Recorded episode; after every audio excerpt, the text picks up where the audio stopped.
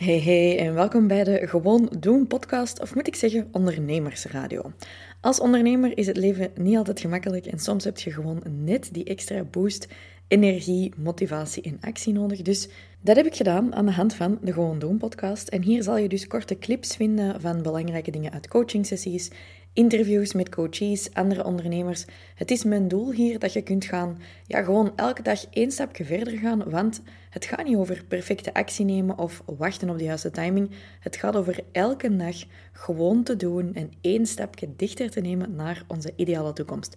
Veel luisterplezier en uh, ja, see you in the next second. We stellen het monetizen, dus dat wil zeggen het geld verdienen, met iets heel vaak uit, omdat we bijvoorbeeld, stel voor je wilt eindelijk een e-book online zetten of een videotraining of um, dat schilderij dat je ging maken. Want het is niet alleen over digitale producten, maar als je nog niks hebt, is dat uiteraard wel waar ik je ga laten starten, want dat is het gemakkelijkste te maken.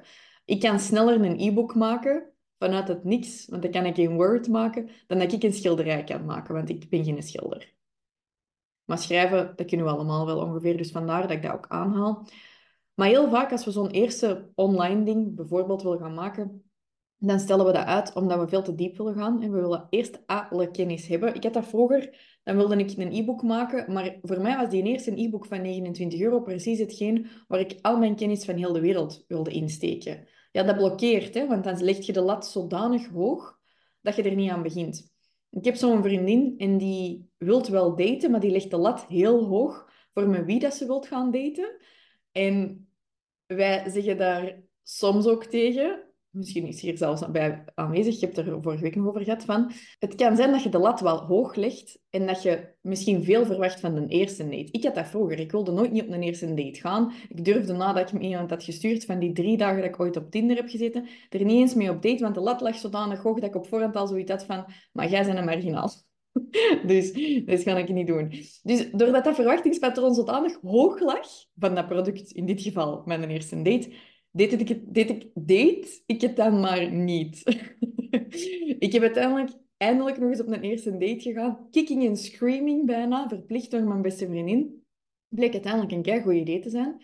Maar ik had mijn verwachtingen ook gewoon wat bijgesteld. Ik had er eigenlijk niks van verwacht. Ik dacht, oké, mijn doel is hier niet de man van mijn leven tegengekomen. Ik ging gewoon een koffie drinken op het Zuid om vier uur namiddag, een zonnige zondag. En ik dacht, ik ga gewoon op date. Dat is mijn doel. Mijn doel is niet per se om vandaag te beslissen of ik daarmee wil trouwen en of ik daar kinderen mee wil maken. Ondertussen heb ik dat wel beslist trouwens, met een die. maar de trouwen, dat kan ik blijkbaar niet beslissen. Hij heeft mij gezegd dat ik hem niet ten huwelijk mag vragen, dus ik zit nu in de wachtzone. Um, dat is eigenlijk een beetje hetzelfde als wat er vaak gebeurt met een eerste of een eerstvolgende product. Ik heb dat met de matras en die trampoline en zo allemaal in mijn gang en in mijn kelder. En ik denk zo, wanneer moeten mensen dat dan komen halen? Hoe zal ik dat dan online zetten? Ah, maar ik moet daar een goede foto van maken. En ik stond dus gisteravond in mijn gang en denk, ja, nu is het te donker. Nu ga ik van die matras geen foto trekken. Dat zijn toch eigenlijk van die dingen. Stel je voor als ik dat wel had gedaan en ik had dat op Instagram gezet en er zou vandaag al een Jos dat zijn komen halen. Dat is toch veel beter? Iets is altijd beter dan niks. En dat is dus hetzelfde met dat eerste of eerstvolgende, al dan niet digitale product dat we willen gaan maken. Fun fact, als ik zo van die random verhalen vertel, één, dat is heel moeilijk om dat te vertellen over mijn vrienden en familie zonder dat iemand mij haat. Dus ik moet altijd zo geen namen.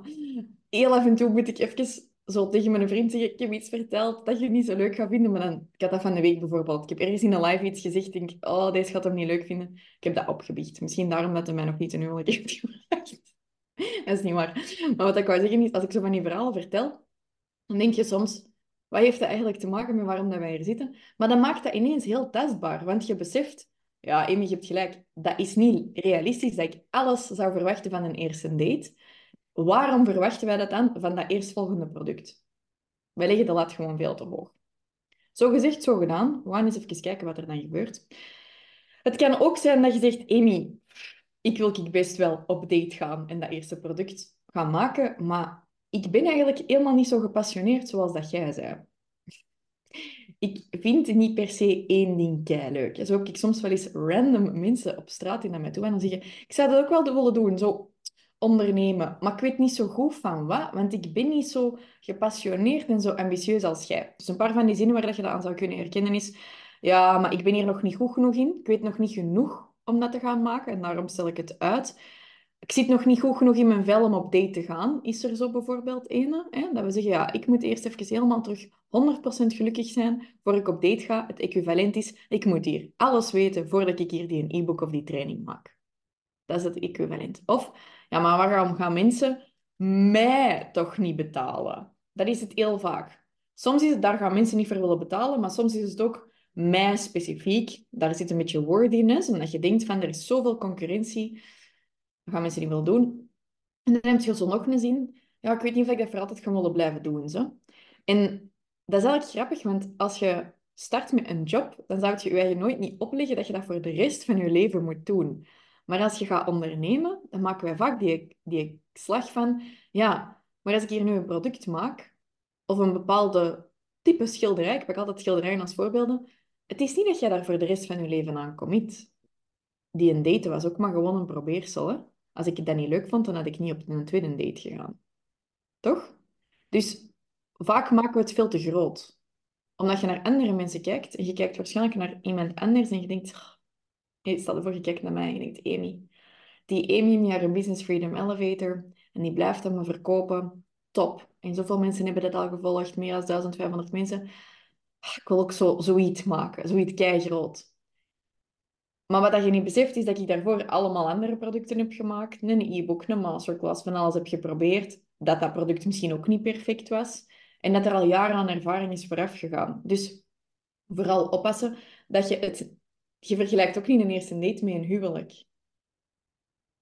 Dat is logisch. Dus leg die lat ietsje lager, eigenlijk. Dat zeg ik... Ik zeg dat omdat ik wil dat je niet te veel op perfectie focust. En we zijn ons daar allemaal schuldig aan. Ik denk dat we nu allemaal, misschien gewoon zodat we ons minder alleen voelen, is kunnen zeggen, wat is één ding dat je kei lang hebt uitgesteld? De reden dat ik deze vraag is niet zodanig dat je mij lastig vindt, maar eigenlijk meer zodat je ziet, we hebben allemaal zo'n dinges. En heel vaak is dat gewoon omdat we het te groot maken.